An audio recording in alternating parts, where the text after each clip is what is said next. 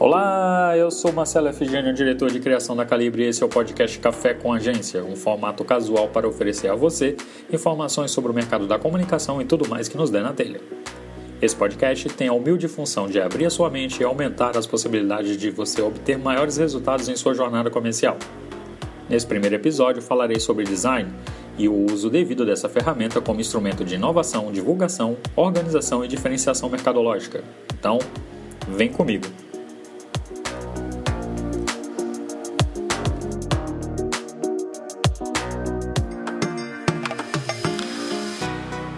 Primeiro é importante dizer, o design não tem a ver somente em embelezar produtos e objetos, mas sim possui um compromisso em dar veracidade a eles, trabalhar as necessidades e levar uma experiência real ao consumidor final. Design vai muito além do que é percebido, ele é construção, desconstrução e crítica para os nossos ambientes domésticos e urbanos, para escolas, transportes e hospitais. É um olhar criterioso sobre tudo, quando você consegue rapidamente se localizar em uma estação de metrô, isso acontece porque foi visualmente organizado em um bom projeto de design.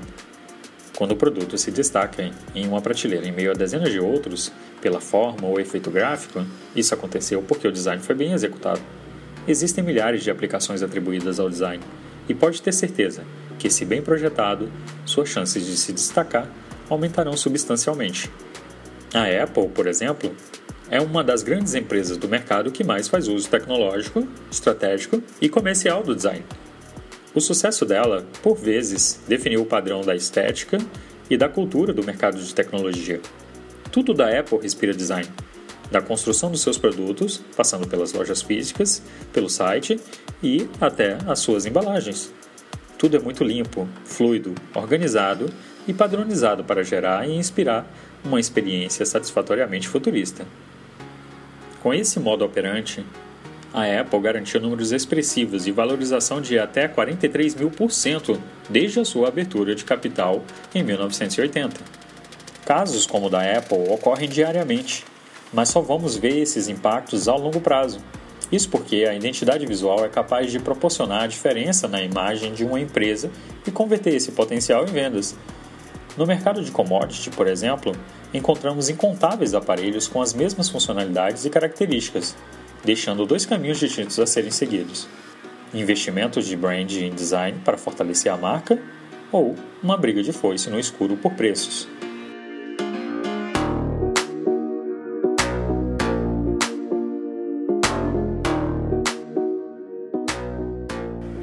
Entenda, o design é um fator decisivo no sucesso ou fracasso das vendas pois assim como um design criativo desperta o desejo do público, um design pobre pode gerar desinteresse.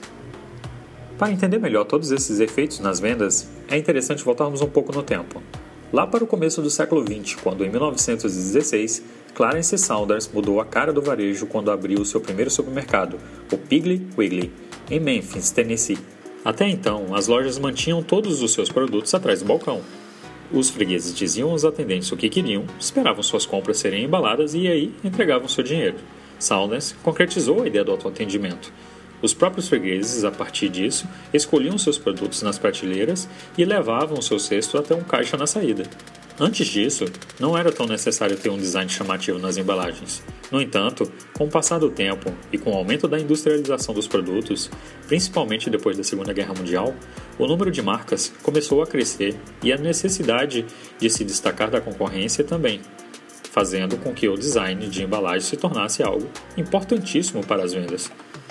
Vale destacar que, com tudo isso, existem benefícios diretos ao consumidor, como a busca por diferenciais competitivos, que trouxe a variedade e o foco na qualidade.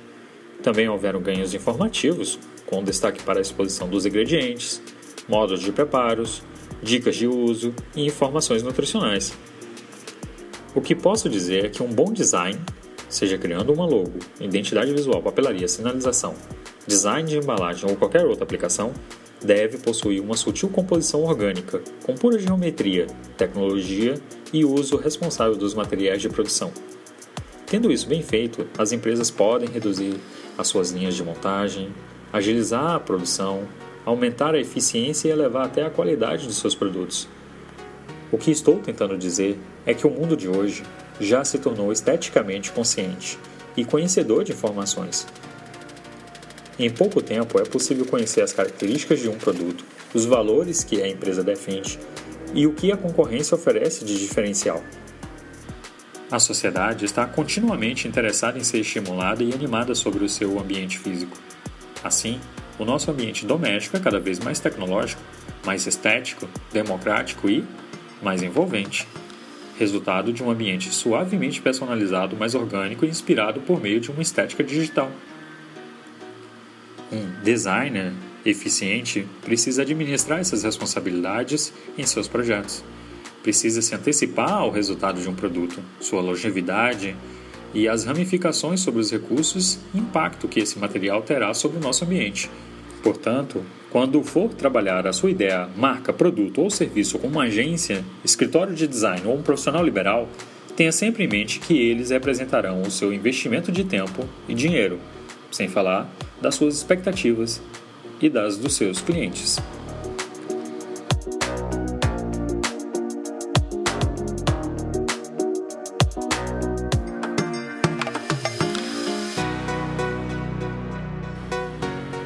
Muito bem, esse foi o primeiro episódio do Café com a Agência e espero que ele tenha proporcionado reflexões e esclarecimentos. A ideia é conduzir esse projeto pouco a pouco, a cada 15 dias, trazendo quadros, dicas literárias e, é claro, convidados que possam contribuir com a temática. Para quem ficou até o final, espero contar com você para indicar essa novidade aos seus amigos. Um forte abraço e até mais!